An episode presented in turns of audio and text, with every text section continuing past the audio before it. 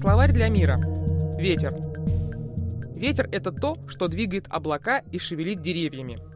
Так говорили мне племянники. А на вопрос, откуда берется сам ветер, они не знали ответа. Они просто говорили, что ветер качает деревья, и от этого он же и появляется.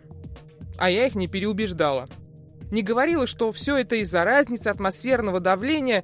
Ну, к чему разочаровывать детей? Пускай фантазируют.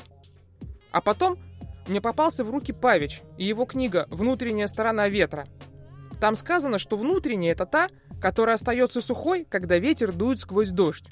Тогда я немного помечтала о том, что хорошо было бы уметь ходить во время дождя именно по внутренней стороне, чтобы не промокать и не таскать зонтик с собой. А еще был мультик про лисенка, который освобождал ветер. Тот, в свою очередь, принес всем нужный дождик.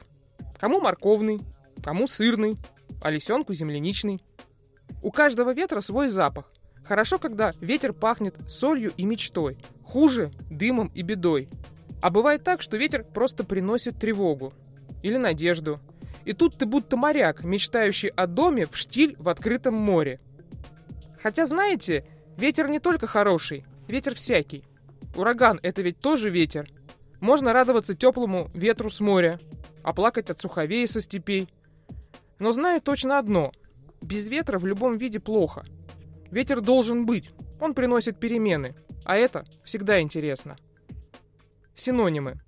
Новость, история, приключения.